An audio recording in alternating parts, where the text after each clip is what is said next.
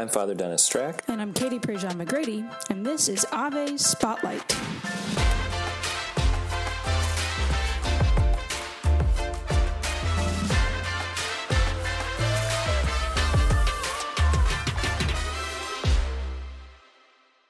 How are you doing, Chanel? Great, great. Just chilling here. Just finished watering my plants. Ah, I've been following your Instagram plant mom stories. Uh, why plants? Like, where did that come from? You know, I, I, don't know. I figured I like I like having living things in my room, um, but I don't know if I can commit to like an animal. Um, and so, like low maintenance yeah so these things are like nice and i see them grow every day and um yeah and so it's like nice you know and it kind of sets the tone in my room you know? But yeah. i have turned into a little bit of a of an insane plant lady. Yeah you know i've heard there's like once you go plants there's no going back. Like you are committed. A friend of mine back in Lake Charles literally converted an entire room in her home to like her plant sanctuary over COVID because like, and it started with one succulent and it became a safari garden. Um, yep. This one pretty much started with that big one, then those three, then this one. Oh my gosh, there's a lot in there. Oh wow. Yeah, then those three. It's pretty insane. And uh, my roommates definitely are like, I definitely they were i came home the other day with that one and they were like you definitely have a problem. So you know slow things i'll confront that another time so. Well i mean this is kind of the perfect like we're going to use that if you're okay with that. Like where is this room and who are these roommates and, and who are we talking to besides a plant hoarder in philadelphia?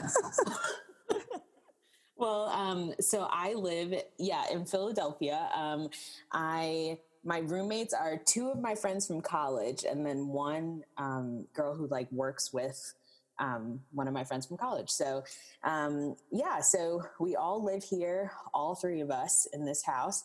And um, yeah and i work at a restaurant currently in philadelphia where asian food with a philly twist Mm-hmm. um, which is just means we serve like Philly cheesesteak egg rolls, which sounds more glamorous though when I say it the first way.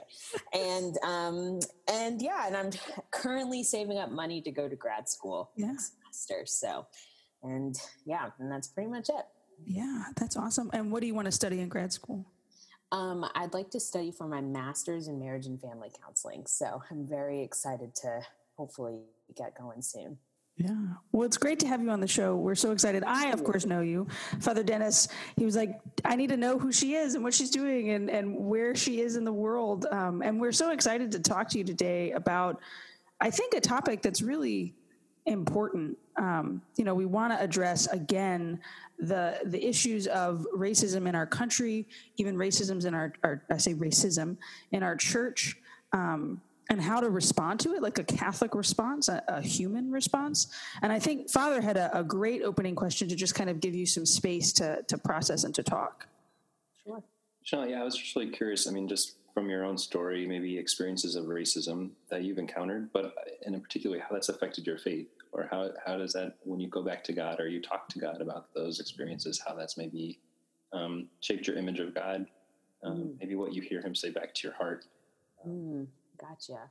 I think for me, um, the thing that I encounter the most is usually um, that I'm a child of God and we're all just children of God.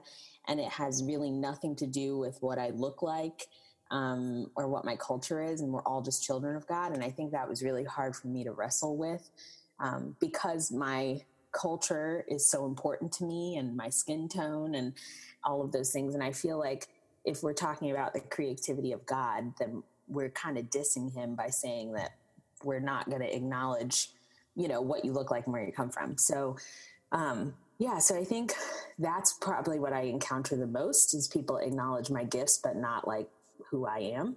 Mm-hmm. Um, and I think with the way that I talk to God, it definitely has fractured my faith a lot um, because I felt like it seems like at times it would it would be much easier to just not be black um, at many times, whether I was at conferences or at retreats, um, because it kind of made me feel a little polarized um, when I was asked to be involved in certain things.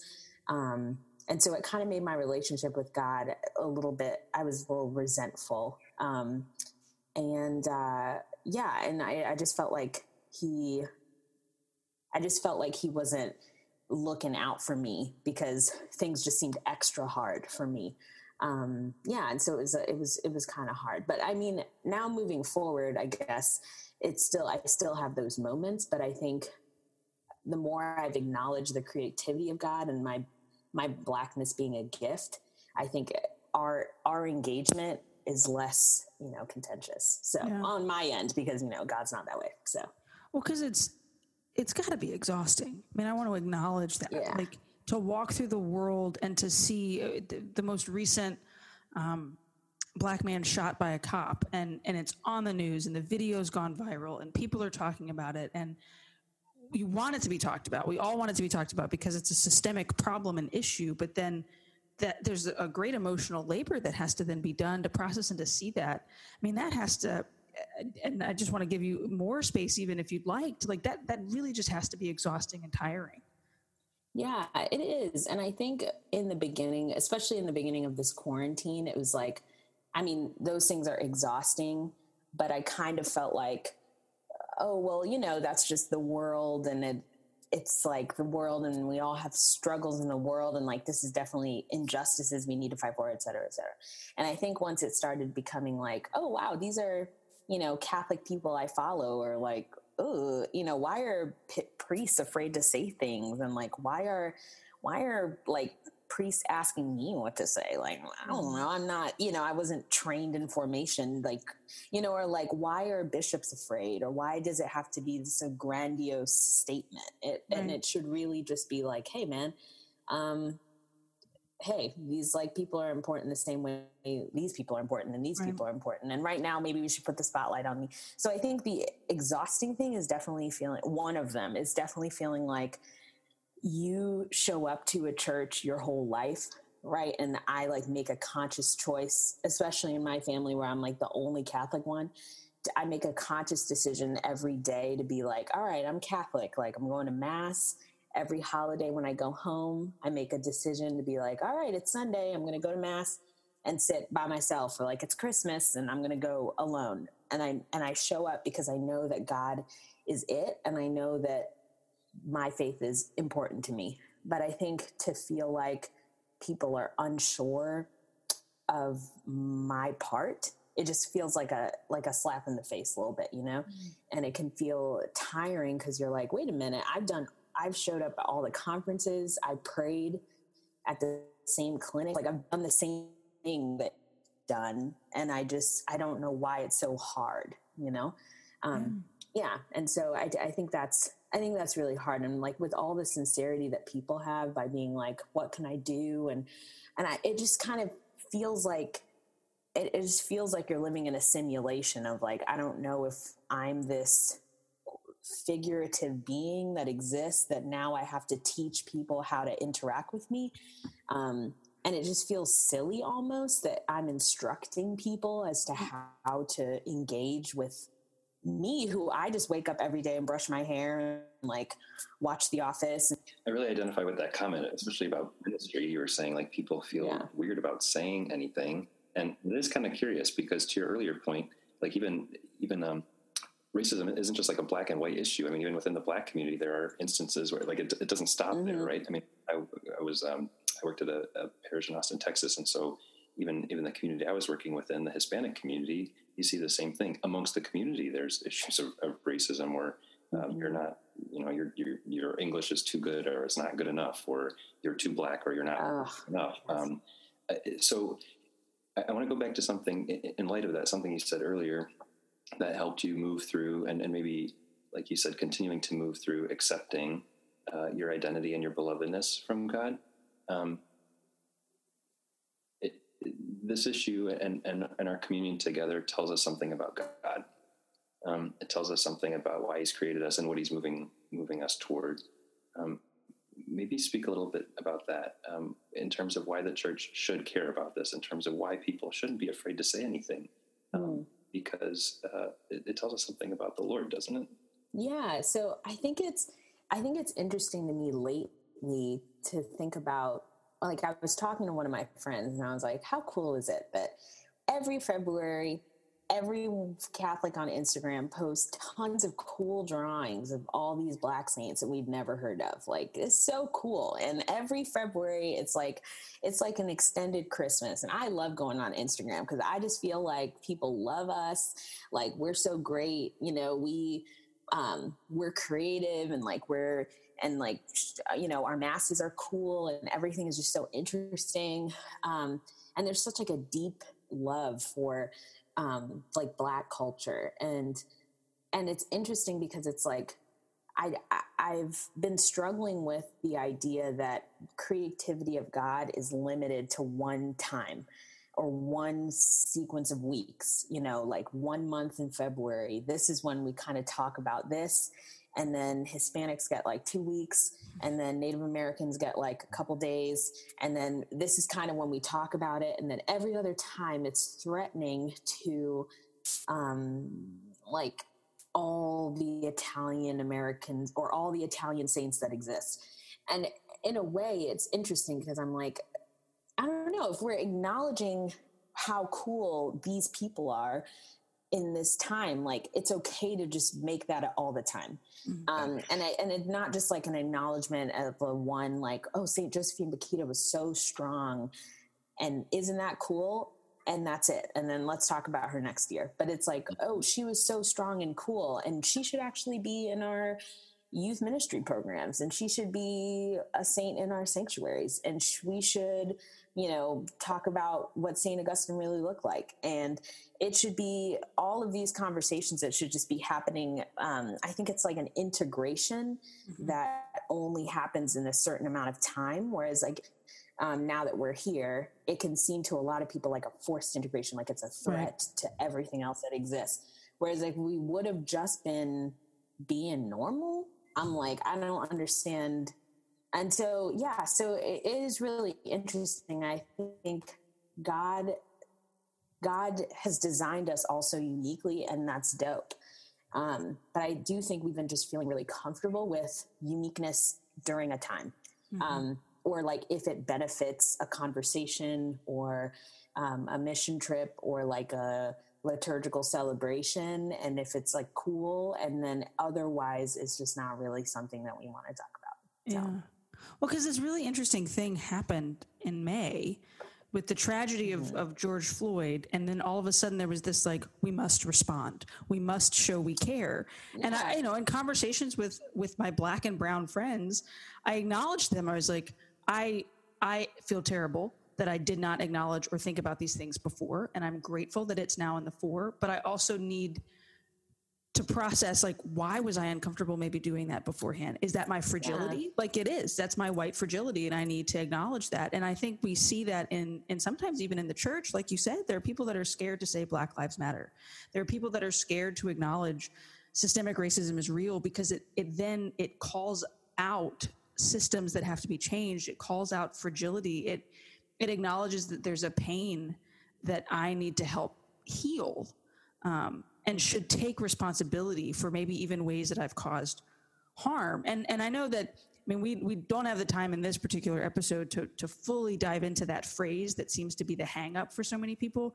But you shared something on your Instagram that deeply moved me about it's not just that black lives matter it's that black lives are sacred and you really unpacked that so can you tell us a little bit about where that phraseology came from in your mind and why you wanted that to be the thing that you really, really honed in on to, to help people understand? Sure. So I was talking with one of my friends after after a like terrible couple weeks of just feeling really I, I went to a mass and the priest kind of glazed over social issues and then asked us to you know and then talked about homelessness for like four hours and whatever and which is also cool but it, it just kind of made us made black people in the congregation feel like we were complaining um, mm. and so yeah so it was just a terrible couple weeks and i was talking to a friend and i was like why don't people just say like black lives matter? The phrase existed before the organization. It's okay like it's all right. It's not like I'm asking you to blood oath into the organization. Um, and he was like, you know, actually, one of my priest friends was saying, like, Black lives are sacred, right? All lives are sacred, and we acknowledge that. And he was like, mattering should be the minimum. And I was so shook. I was like, wow, you're right. Mattering should be the minimum because if I were to walk up to somebody and be and a new baby and be like, "Wow, your baby's like your baby's all right," and they'd be like, "No, my baby is great. What are you talking about? My baby is unique. It's like sacred. It's beloved." And I would be like, "Yeah, you're right. You're right. You're right." And so I think the uh, for two reasons. Like one the phrase black lives matter has really hung people up and my opinion is is that it, it's just for people to not even acknowledge the whole thing. And mm-hmm. so they get hung up on this one thing so they don't actually have to confront the fact that there's horrible things happening. Um, so then the constant conversation is why black lives matter organization is horrible um, but then secondly, it really is, I think, important to acknowledge that like mattering is such a minimalist way to think about a person. Um, especially when we're talking about something that's created in the image and likeness of God, we should really be talking about sacredness and the fact that we were breathed, like God breathed life into us. We're not just like something that exists just to matter, you know, just like, I don't know, my ice cream in the fridge matters to me sometimes. And so it's just, so I, yeah, so I really have just been trying to say that more um, mm. for you know for the two reasons to make people feel more comfortable um, and then to also just say like hey you know if we're talking about black and brown people let's not just say like we matter anymore and we're just and then you're just going to keep going on with your normal instagram life or whatever but it's like our lives are sacred because we were created by god in the mm. same way that you are um, and so if we start seeing it from that lens, it'll become less of this political scare tactic and more right. of this like, wow, you know, hey, you know, black and brown people are actually super important in the same way that like my grandmother's important in the same way that my kid's important, you know, and we'll mm-hmm. stop dividing us into this like um, partisan issue. So that's why I, I really think it's important to start saying that um, because it kind of it expands on that phrase and helps people to understand that we're just we're not just fighting for like um, you know so we could have more jobs at your workspace but it's because we're just really there's injustices all over that need to be corrected you know Mm-hmm. Great. I love this. It's so yeah. like, this, Just keep going. You want to? You can take over the show. everybody, but your insights into like because it, it, again, it tells us something about God. It tells us something. It's something profound about each of us, but it, it points back to Him, no, and and why this should matter to the church. Why this should yeah. matter to each of us. It says something profound about the love of God and uh and his great love of us like i i'm just gonna sit with it for a second because i i knew i read the post i saw all the things in your story but hearing it from you and knowing like this was the like mattering is the minimum and framing it that way like like you said maybe it makes it more palatable to people but it also challenges it challenges i'm about to have a baby. Like yeah you better tell me my baby's sacred or i'm gonna smack you upside the head. Like mm-hmm. and that should apply to every individual that i encounter not just regardless of skin color, but because of who you are, because of your skin. Sister Josephine exactly. said in, our our um, anti-racism podcast on Ave Explores, she was like, "I like my skin color, and I want people to acknowledge."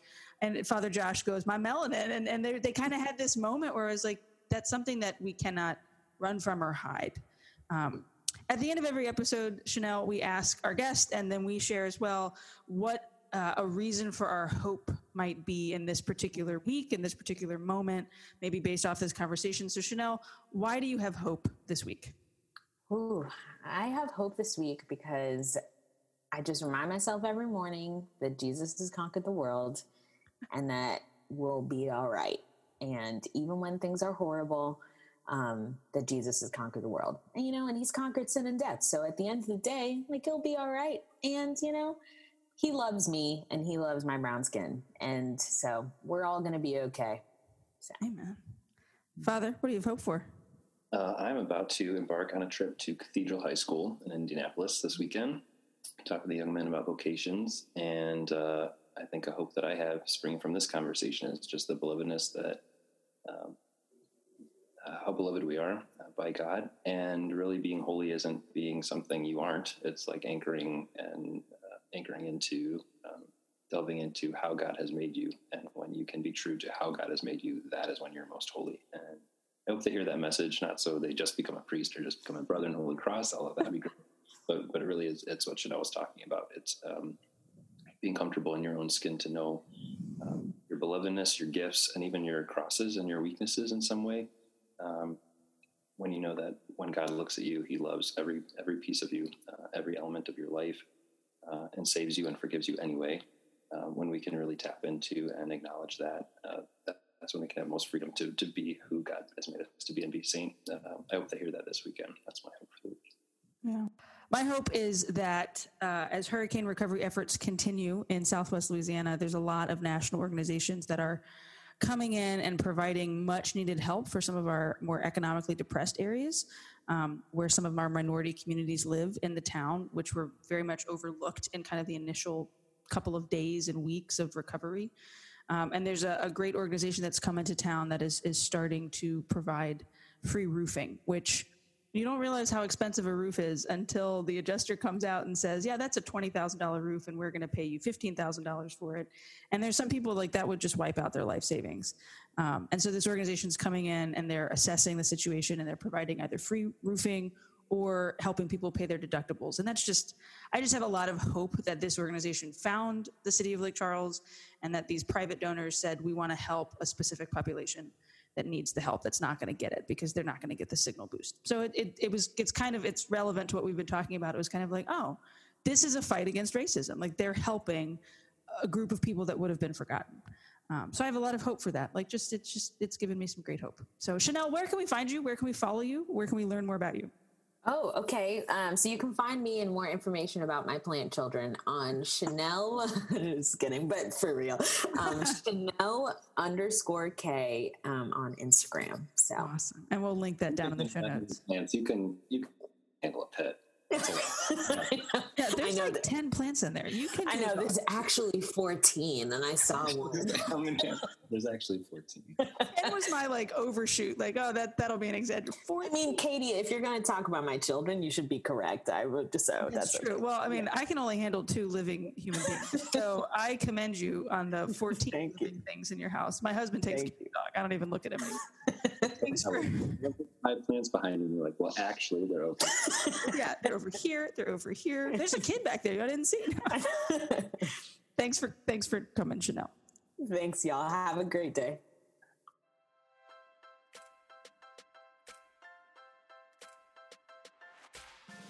Ave Spotlight is a podcast from Ave Maria Press. You can find all of our episodes over at AveMariaPress.com. Click on the free resources button and you'll find our webpage, as well as subscribe on Apple Podcasts, Google Play, and Spotify.